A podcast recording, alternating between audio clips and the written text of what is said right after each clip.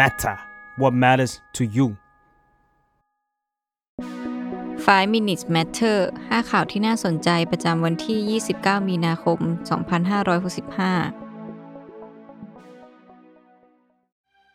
งานประกาศผลรางวัลออสการ์ปี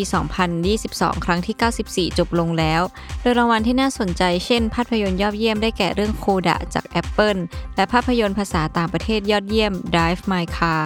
หนึ่งในประเด็นที่ถูกพูดถึงเช่นกันคือกรณีที่นักแสดงดังวิล สมิธได้ลุกขึ้นจากที่นั่งขึ้นไปตบหน้าคริส ร็อกนักแสดงตลกกลางเวทีหลังจากที่เขารู้สึกไม่พอใจกับมุกตลกของคริส ร็อกที่พูดถึงภรรยาเขาในเรื่องทรงผมข่าวถัดมาสงครามยูเครนกับรัสเซียยังคงต้องจับตากันต่อไป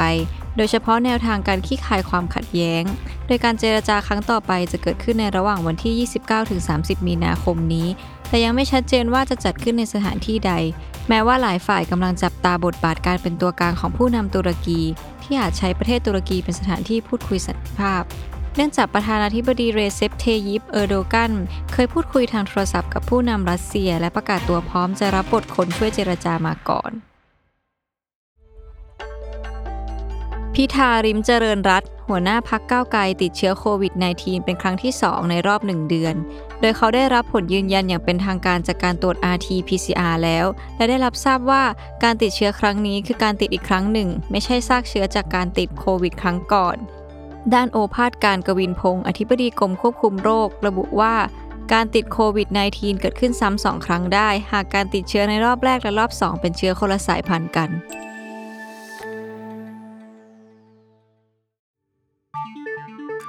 ผู้ประกาศข่าวชื่อดังจากรายการเรื่องเล่าเช้านี้สรยุทธ สุทัศนจินดาเปิดเผยคลิปการพูดคุยทางโทรศัพท์กับ call center ผู้หญิงคนหนึ่งที่ทำงานเป็นมิจฉาชีพหลอกลวงให้คนโอนเงินให้